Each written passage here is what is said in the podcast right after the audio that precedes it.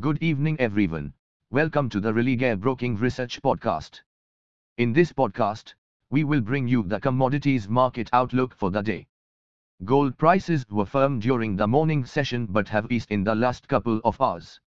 The dollar is recovering from the morning loss which acts as an upward cap for the bullion. Gold can fall towards the support level of 50,200 if it continues trading the 27-day EMA of 50,644. Crude oil has bounced back from a strong support region of 6,950 to 6,960. The rise in the US crude oil inventory levels and global oil demand concerns keeps sentiments soft in crude oil. However the supply cut announcement by the OPEC can result in a short-term recovery.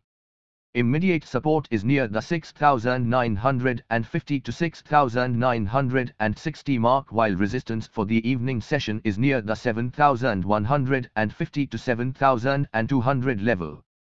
Crude oil can move down further in case it breaks 6,950 comfortably.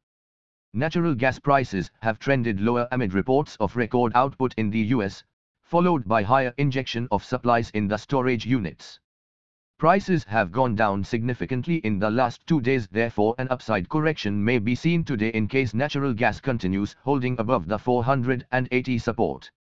Immediate resistance is near the 520 level. Copper prices are down today as demand uncertainty offsets supply woes. Participants will look for fresh cues from the upcoming industrial production report, scheduled at 6.45 pm today.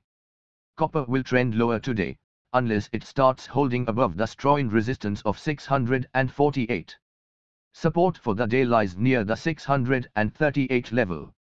Copper has a strong support around 646 while resistance is near the 658 mark.